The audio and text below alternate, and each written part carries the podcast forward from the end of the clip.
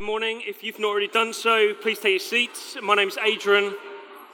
I'll be taking us through this next part as we look at this incredible series we've been in, entitled Jesus Changes Everything, Full Stop.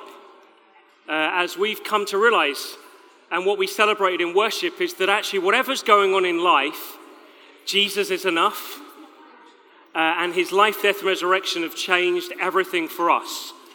In order that we can then go on and share how Jesus is able to change everything for everyone else. And so it's exciting that we get to gather again. I think I just want to pick up actually on a couple of things. One was this, that encouragement from Lawrence at the end. And I don't know if you heard how he ended it. He said, I hope this is going to be okay. He kind of used a different word. And then he said, God says, thanks for coming. And I just thought, I wonder if we've already got hold of that. That God says to you, thanks for coming. That he knew you were going to come today. He noticed that you're sat where you're sat. He knows everything that you're living with, both your hopes and your fears, both the things that are perplexing you as well as the things that you're excited about. And God says, I'm so thankful that you're here. And so often we can miss that. We can go, oh, no, we're thankful for you, God.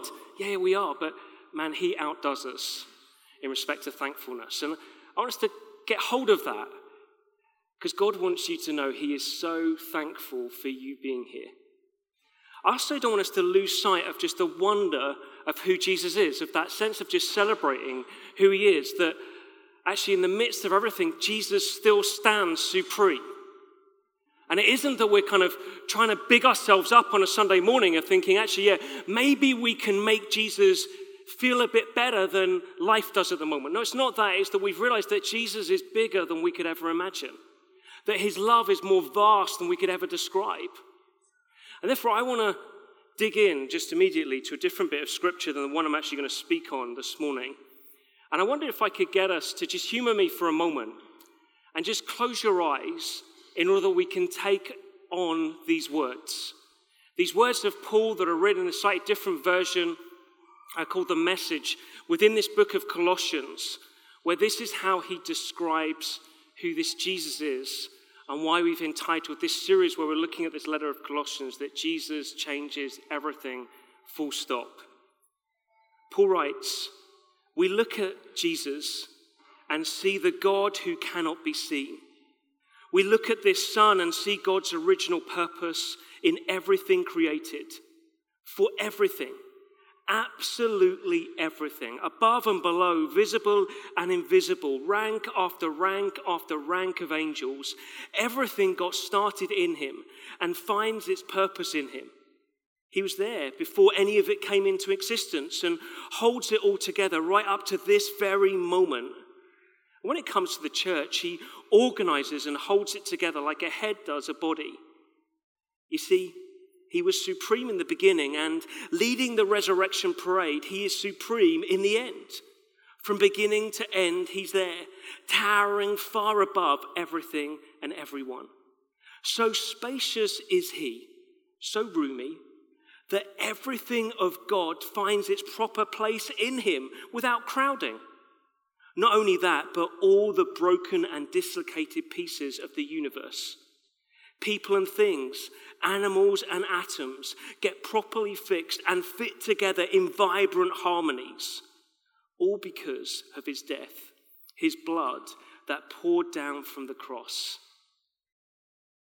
This is Jesus. Jesus does change everything. For you and for me. And therefore, I want him to fill more and more of our gaze. See, the reality is this, that Paul gets this point of revealing the wonder of who Jesus is. And then having revealed the wonder of who he is, he then says, now this is to affect how you live. And she says it's to affect how you to live as an individual. And he goes on, and we looked at this a few weeks ago, and how it then shapes how we live lives that are full of his life, but also seeking to die to our old life with us at the center. It shapes who we are together. in that we're not some club or a kind of simple community. We're this family bound together through Jesus. It shapes how we then live out our lives within our households, we looked at last week, within our workplaces, in order that we understand that everything that we do is in worship of Jesus, is in service of Jesus. There is nothing beyond him, because we've realized this Jesus is the one who holds this unknown, vast universe together. We think, oh no, that's too big. Jesus isn't that big, is he? Oh yeah, he was there before it was created. And he'll be there when it's filled with his goodness at the end. Jesus is big. And you see, it's that vastness of Jesus that we're then asked by Paul to say, hey, with this that you've got, you then get to share. And at that point, it starts to feel a bit tricky. Like, we then get to share the wonder of who Jesus is in and through everyone and everything that we come into contact with. I don't know how you find that. I know nowadays that because of the job that I do and that I get to lead this amazing church called Oasis, that it's quite easy to get Jesus in. Generally, it's, who are you, Adrian Hurst? What do you do? Oh, I lead a church. Neither of that kind of causes people to pose some questions of, really, you? They let people like you do that? Or it's like, let's avoid that one. But I remember I used to have a normal job. And my normal job, I used to work for the civil service. And when I went to the civil service, I remember the one thing that I was always living with, whenever I started in a new office, and I moved around quite a bit, was how do I get to tell everyone that I'm a Christian? Because I believe Jesus changes everything. I might not have put it in that language, but that's what I believed. And so I think, I've got to get it in as quickly as possible in order that I can tell people about Jesus. And so I remember starting off in a new office, which is in a town called Bedford. A small, insignificant town that I happen to have grown up in. But anyway, we'll leave that. I've got many issues I'm still working through in terms of Bedford. But Bedford, do you mean, just as a quick aside, Bedford is amazing, but it seems to always trumpet this thing of being known for John Bunyan. The reality is this: Bedford imprisoned John Bunyan. I just want us to live with that reality. Anyway.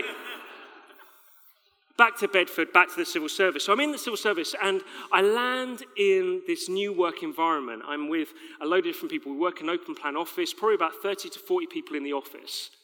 And I'm thinking like, okay, game on. How do I get people to know that I'm a Christian? And so I did it the only way I know how, and that is you do a week. And then after the weekend, I'd say to everyone, hey, what do we all do at the weekend then?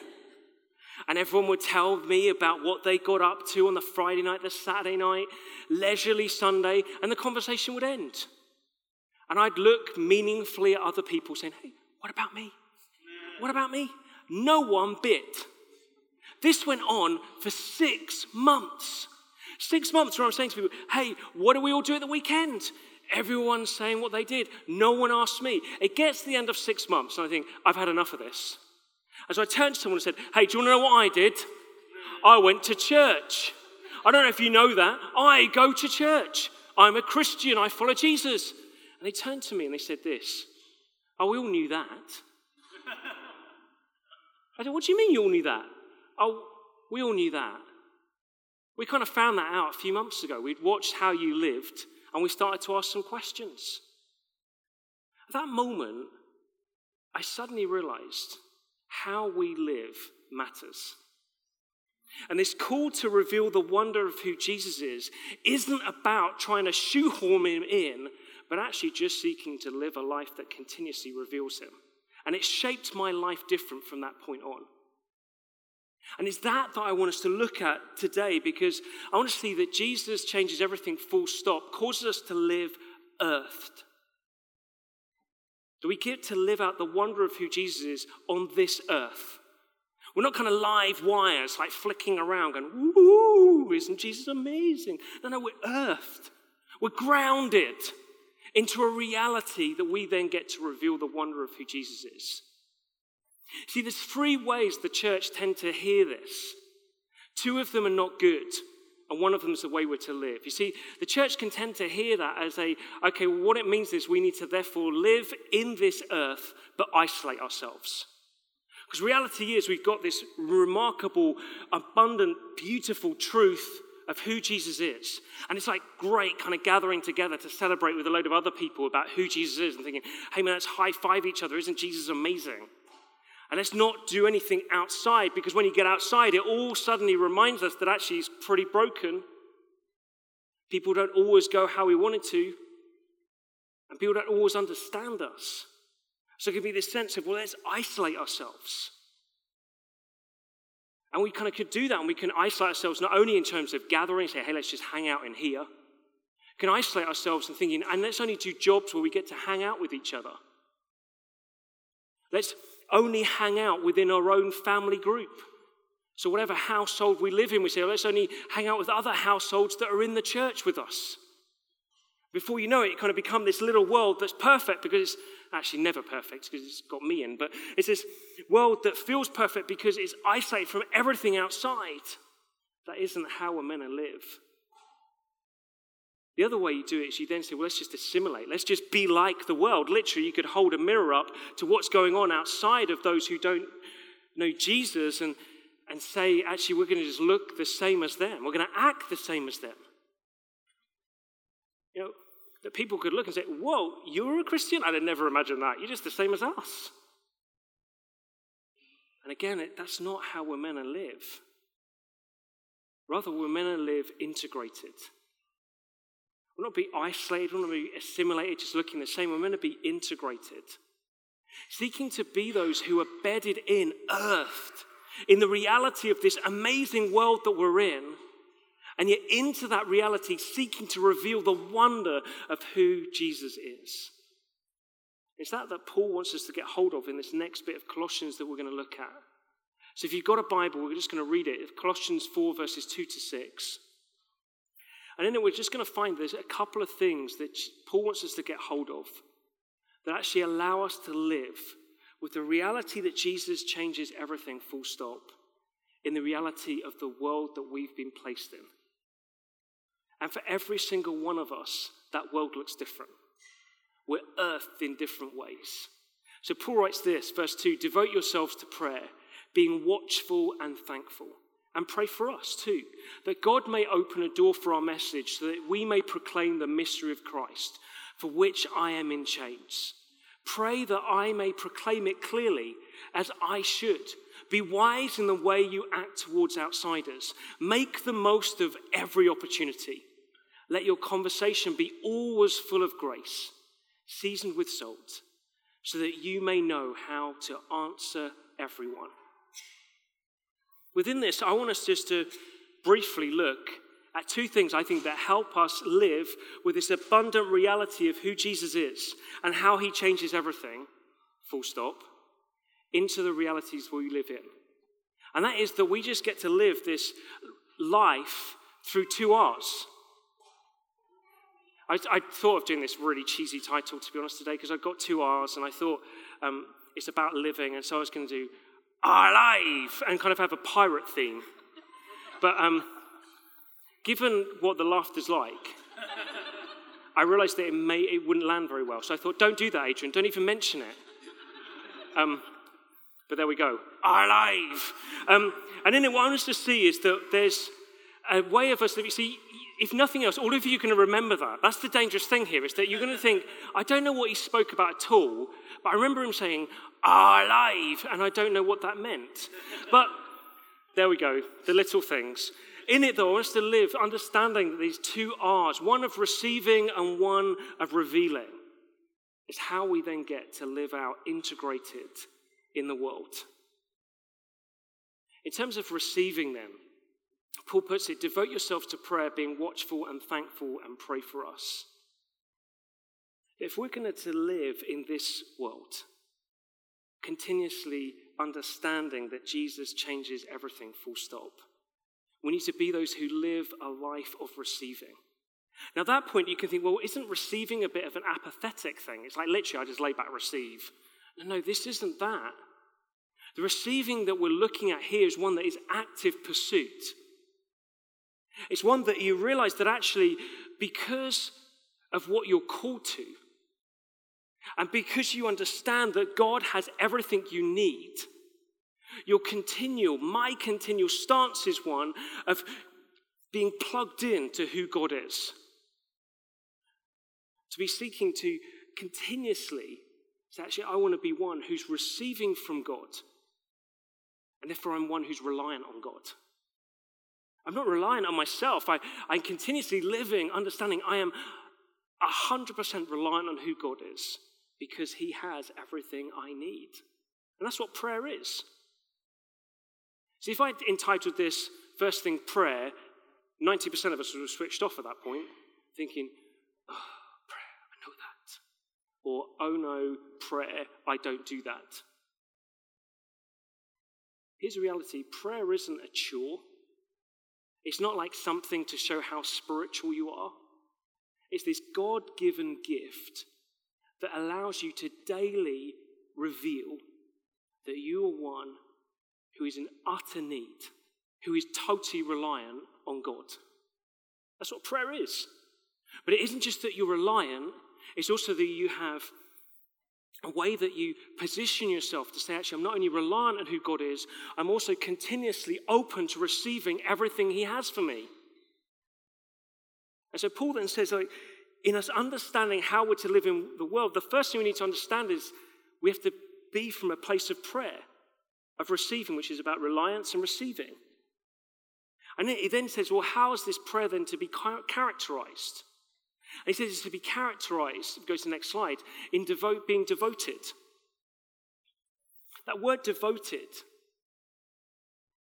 means exactly what it says, devoted, that we give ourselves to it. That it's not something that's kind of like an add-on at the extra day or a moment at the beginning of our day. Now, this is something that is threaded continuously through our day.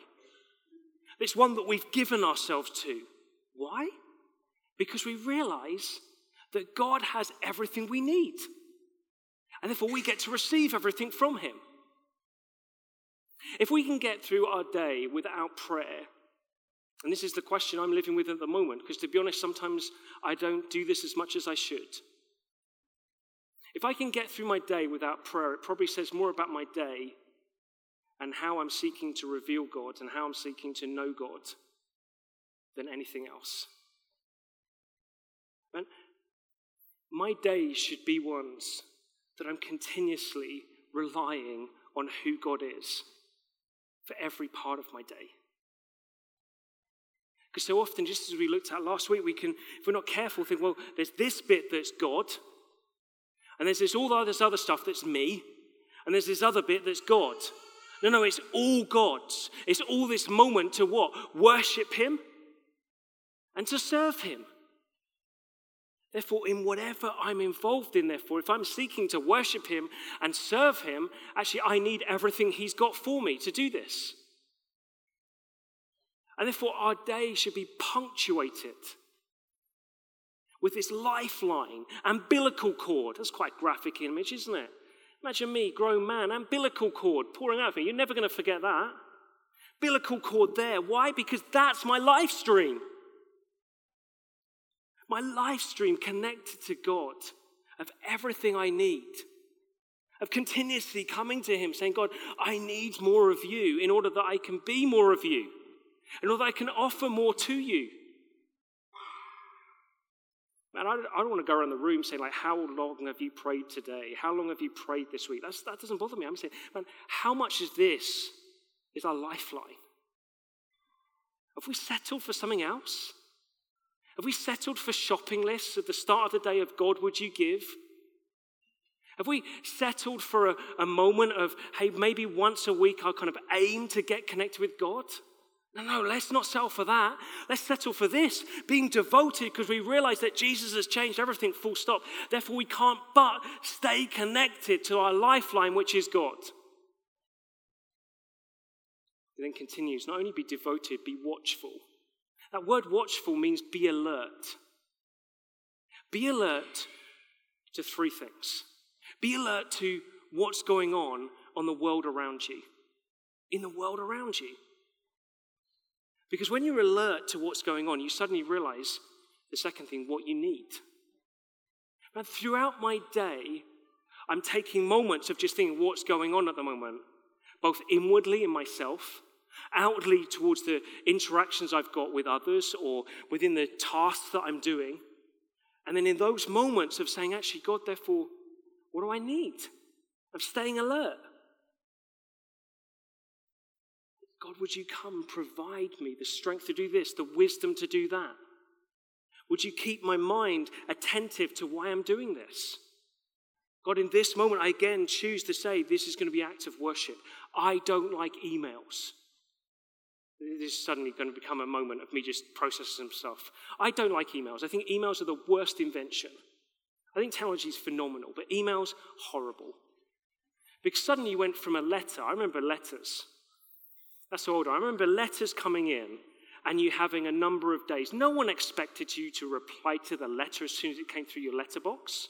No one expects you to grab that letter and run down the road and deliver a letter back. No one expected that. That would be madness. People would question your sanity. And your emails, they come in, it's like, drip, drip, drip. Answer me now, otherwise I hate you. Answer me now. And it's like this way. And as I look at my inbox, I have to lean in to my lifeline and say, God, give me the wisdom and strength to deal with these. And that's nuts, isn't it? It's not very spiritual, emails. I know, but God gives me the strength to deal with them because I don't like them. But I also know it's going to honor people in how I respond to them. In terms of devoted, in terms of watchfire, I'd say the other thing we need to be alert to is what is it that God wants us to do in that moment? Do you know the person who seemed to pray the most when he was on earth was Jesus? That's a bit weird, isn't it? Jesus is God, and yet he prays a lot. I wonder what that shows us about what prayer is. That for him, it wasn't an act. It was a lifeline. It was communication. It was what he'd always been and always done. It was just that I don't think that the Godhead, Father, Son, and Spirit ever called it prayer. I think they called it talking. It was like, this is what we do. So Jesus would go away from everyone else and be quiet and pray. What was he doing? He was just communicating. And then continuously through his day. Why? Because in that moment, he was understanding more of what the will of the Father was. So he'd come back and say, I think this is what the Father wants us to do now. Man, how many of us are using this lifeline of saying, hey, in this moment, God, what is it you want me to do? That's pretty exciting. In this moment, God, what is it you want me to do? If my wife was here, I'd get her to tell some stories at the moment. And so Lucy would tell you a story. And she'd tell you a story about how she was with one of her work colleagues at school. And in that moment, as she's talking to this lady, she is praying, saying, God, what do you want me to do? And God says to her, I want you to buy this lady a bottle of gin. Now, I know for some of us in this room that alcohol is something that we struggle with. And at this point, I'm not now saying it's okay. That's not what this story's about. It's not about whether alcohol is okay or not. No, for some of us, it isn't. But for this moment, Lucy feels like God says, buy this lady a bottle of gin. And so she rings me up and she says, Adrian, I feel like I should buy this lady a bottle of gin. What do you reckon? I say, this seems a bit crazy, but if you feel that's the thing God said to you, why don't you go and do it? So Lucy, she works at a school, it gets worse. During her lunchtime, goes out at lunchtime, goes to the local co-op, buys a bottle of gin, goes back, kind of not allowing kids to see it, goes into the staff room, presents it to this lady. And this lady kind of takes hold of it and says, thank you so much, that's very, very kind. That's it. At the end of the day, this lady then comes up to Lucy and she says, look, I didn't want everyone else to know this because I'm quite a private person. But today was the anniversary of my mum's death. And every year, an anniversary of my mum's death, I have a glass of gin, and I pour one for her, and I just remember her, and I say thank you to her. And she said, but the thing is today I didn't have any gin. But now I do. And all Lucy was able to say at the end of that is, you know what? I felt God say to me, because she knows that Lucy's a follower of Jesus, said, I felt God say to me to buy this to you, because God knows you. Man, When we stay plugged into the lifeline and say, hey, God, I'm alert to what's going on around, but I want to be alert to what you want to say to me, of what I'm going to do, it gets exciting. But he then goes on and says, hey, but also be thankful in your prayers. Why is that? Because in our thankfulness, we're continuously remembering what God's done. We're remembering the stories of the past of our life, of how God has weaved in and out of it, and we're thanking him for it. We're thanking him for our salvation. The supreme declaration of God's eternal, unconditional love over us forever. And we can live shaped by it. So he says, be thankful. But then he says, hey, but don't think prayer is just about you. And this is so important. As we live this way of dependency on who God is for ourselves, it's also that we remember that we get to pray for others. We get to pray for each other in this room as we seek to be those who live receiving from God, live revealing, as we're going to go and see in a moment, of who God is. And what it does is it stops our world just being about us. We live in the most individualistic age there's ever been on our planet. And it's so important that in our prayer life, in our connection to God, we don't just think it's just about me and God. It's so important we remember others. It's so important that we remember, actually, not only am I going to pray, God, for myself in this moment, for what I need, I'm going to pray for others. I love having moments of praying for different friends of mine. I'm praying for a friend of mine called Dave. And in a job that I don't fully understand as an IT director, I don't fully understand what that is, but I pray lots for him because I know he has many big decisions to make. And I'll be there just praying, God, give him wisdom in what he's doing. It's so important that in this lifetime we've got, we remember it's not just about us, it's about others. So firstly, Paul says, if we're going to live integrated in the world, we need to be those who are receiving, which is an active stance of saying, I'm reliant, I want everything, God, you've got for me. Because secondly, we're going to be those who live revealing. And Paul says this, be wise in the way you act towards outsiders. Make the most of every opportunity. Let your conversation be always full of grace, seasoned with salt, so that you may know how to answer everyone. Paul goes, you know what the reality is of how we're to live lives that reveal that Jesus changes everything full stop? It's about how we act and how we speak. It's not that complicated. It's how you act and how you speak. It's how I act, how I speak. And people will look at both and start to see who Jesus is. See, Paul starts off and says it's about how you act. Francis of Assisi said this. He said, preach the gospel in terms of the wonder of who Jesus is, his life, death, and resurrection at all times. And if you need to, use words. That's kind of pretty undoing. That my life should be such that people could look at it and see Jesus just in the way I live. Not the words I speak, just the way I live, the way I conduct myself, the way I interact with others, the way I raise my kids, the way I love my wife, the way I seek to care for those in the queue ahead of me, this way I seek to care for those in the queue behind me at the supermarket, the way I interact with people at the shops, the way I interact with my neighbors, the way I walk my dog, that these things should reveal who Jesus is. Whoa, that's pretty hard, which we'll come on to in a moment. See, Paul kind of says you need to be wise in how you act. Don't be flippant. You start to see why we need that lifeline. Like each day is an opportunity to show who Jesus is. Therefore, be wise in how you act. Make the most of every opportunity. Seize each minute to realize the wonder of who Jesus is and how you get to reveal him in the world that you are in. So quickly then, how do we act? I'd say, firstly, it's what we looked at in Colossians 3. So it's be compassionate, see the need and be moved to action. Be kind, be generous and considerate. Be humble, serve, not be served. Gentle, handle others with care. Be patient, allowing time for people, not giving up or becoming frustrated. And forgiving as we've been forgiven. I tell you what, as we act out this, people notice. I remember a friend of mine First time I met him, who are you, Adrian? What do you do? Lead a church? Pause on the conversation, Adrian. Just so you know, for us to be friends, we're never going to talk about God. I've got no time for God and people who follow him because they are total hypocrites. Okay, let's just be friends then. We're not going to talk about that. 6 years later, a load of stuff comes up on social media of people kind of throwing stones at followers of Jesus, saying, hey man, they're total hypocrites. I'm on social media, my friend pops up, very unlike him.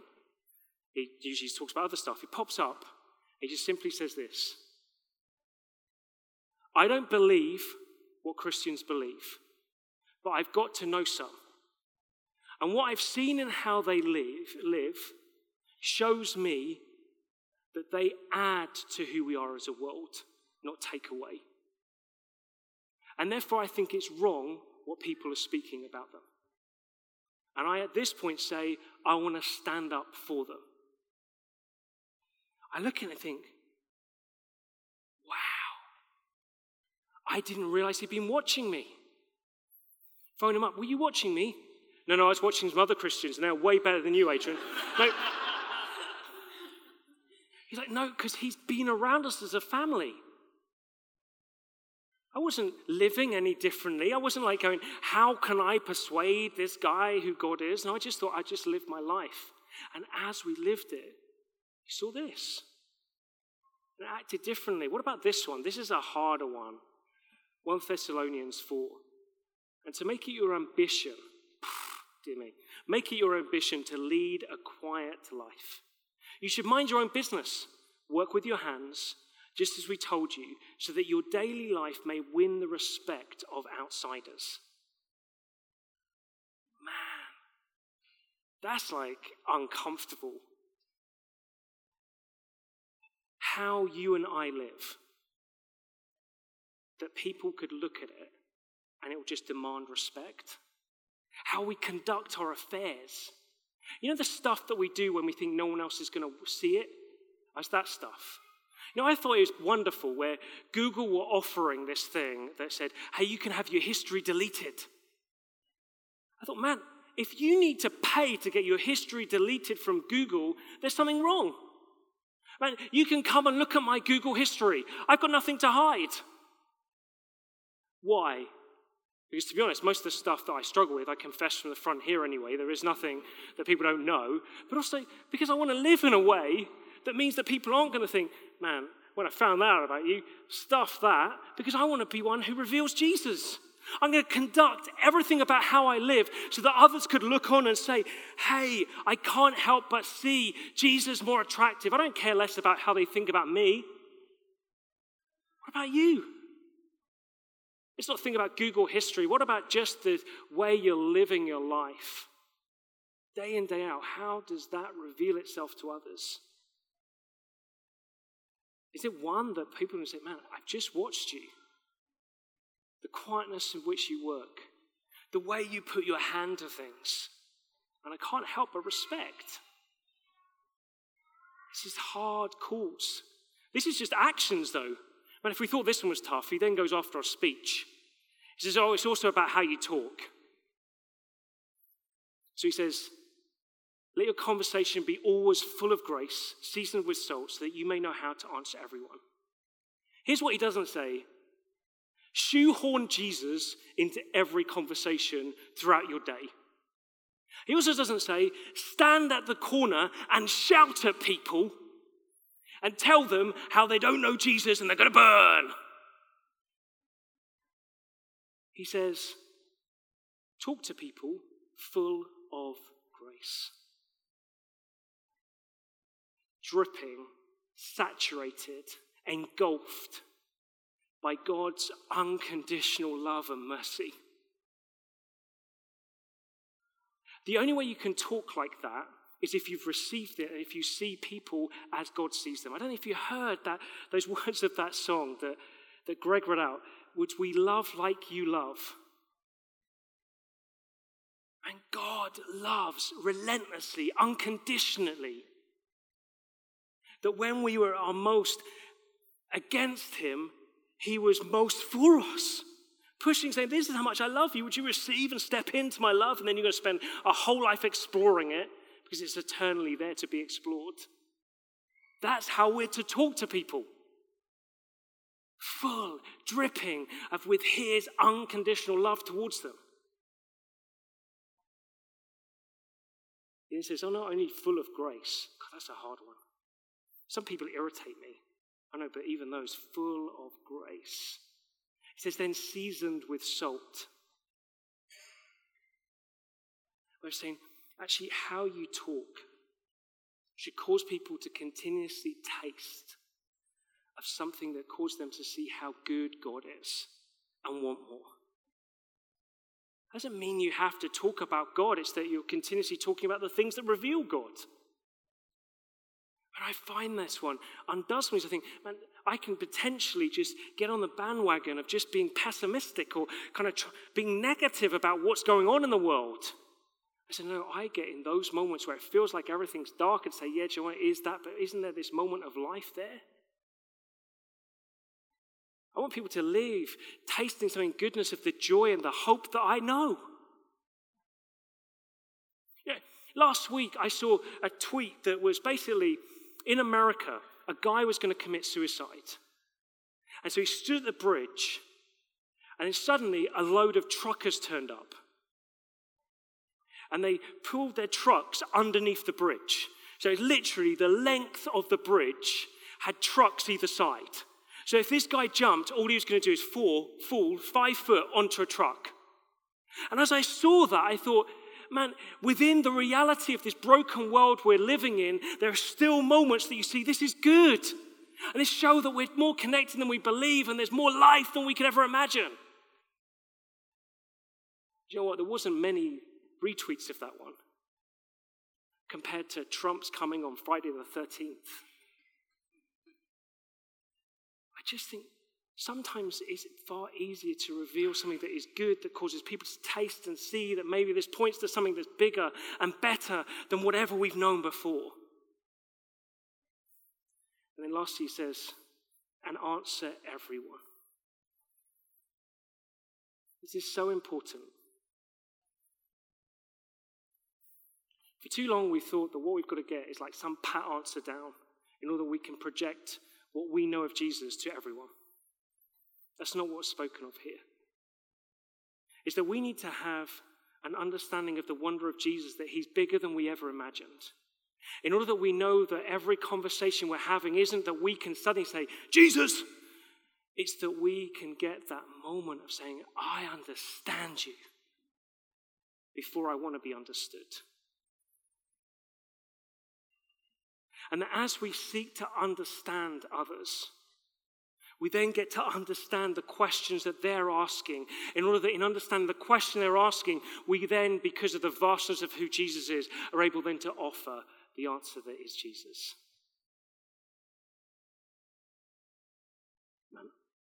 I think for too long we've spent time trying to persuade people rather than just listen. I tell you what, it takes a massive degree of security to listen to people, to listen to why they are where they're at, why they're angry about what they're angry about, why they're living the way that they're living. And not only just listen with that ear of, now I'm going to get in my bit, now I'm going to get in my bit. No, I'm going to seek to understand. In order that when you know I understand you, then you'll know I'm speaking with grace and love towards you. In order that I can then reveal the wonder of who Jesus is in this situation. The thing is, to live this way is hard, isn't it? I'm sorry, I kind of pan through it, and I'm hoping that we're not feeling like this is weighing me down. I'm kind of getting to this point, and I thought it was all good at the worship. I was like, Jesus, Jesus, Jesus. Now I'm like on the floor of thinking, how on earth do I live this? I need to pray more than I'm praying. I need to act more than I'm acting. I need to speak more than I'm speaking. Here's the deal. We'll make mistakes. We'll get this wrong. And you know what? When we get it wrong, when we act in a way that isn't honoring to who Jesus is, when we speak in a way that isn't honoring to who Jesus is, when we just put our hands up and say, do you know what I did there wasn't great. What I said there wasn't great. People listen. I think the most winsome thing I've learned to do is just say sorry. And in saying sorry and revealing that I should have done something different reveals the wonder of who Jesus is. God can redeem even our worst moments. But also it gets us to this point of understanding his heart is what it does is say, actually, to reveal this, I need to continuously be those and be one who's receiving. See, we live in a Western age, so go to the last slide, live in a Western age where we can tend to think kind of steps, receive, reveal, next step. No, this is an Eastern book. This is one where we're continuously to live in a cycle. We're actually, in receiving it, causes us to understand what we get to reveal. And as we're seeking to reveal, we realize, man, I am so not up to this. I so make mistakes. Therefore, I need more of you, God.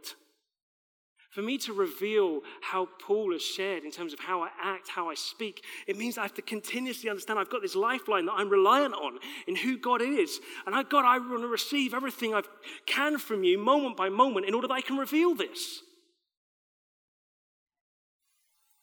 This is a hard call.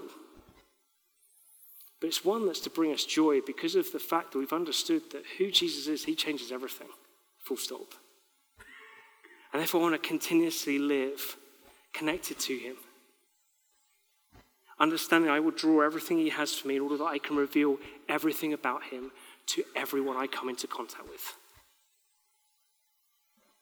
And not so that anyone would ever speak anything of me, but so that people would know more of him. We're going to end in 1 minute. And in that ending, what I want us to do is just to consider for a moment, how are we doing on this? For some of us, we're going to be feeling like, oh no. And for us, grace. Grace. God's so thankful you're here. He wants you to come and taste again. This isn't a performance thing, it's an invitation. An invitation to this phenomenal life where we continuously receive from him, continuously reveal from him. For others of us, we'll be thinking, hey man, I'm trying to live this way. Well, for us today, it's just again a moment of saying, God, I receive everything you've got for me in order that I can reveal everything of who you are to me. Let's just stand.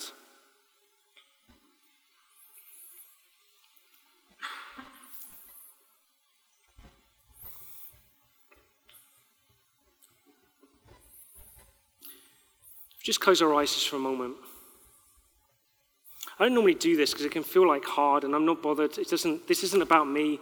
This isn't about me trying to kind of set myself up in any way. This is about you and I being real before God. For some of us in this room, we just know if people were to actually come around us who know us and share what they know of our lives, we'd feel pretty exposed. And today isn't a moment to feel condemned, but rather it's a moment to say, God, I draw the line. I ask for your forgiveness, and I say I want to live differently. I want to live as one who people would say, do you know what, I look at how you live. I hear what you say, and I can't help but be drawn to Jesus. I just felt this. There's others of us who's going to be like, yeah, I'm just going to keep asking for more of you. But I felt for that group, I don't want to mess around, to be honest. If that's you, deal with it today, now. You don't need to, it doesn't need to carry on. You don't need to go on for the rest of the day thinking, oh no, who am I? No, who you are is one who is in Jesus, and therefore you come and you receive forgiveness. So just where you are, just do business with God.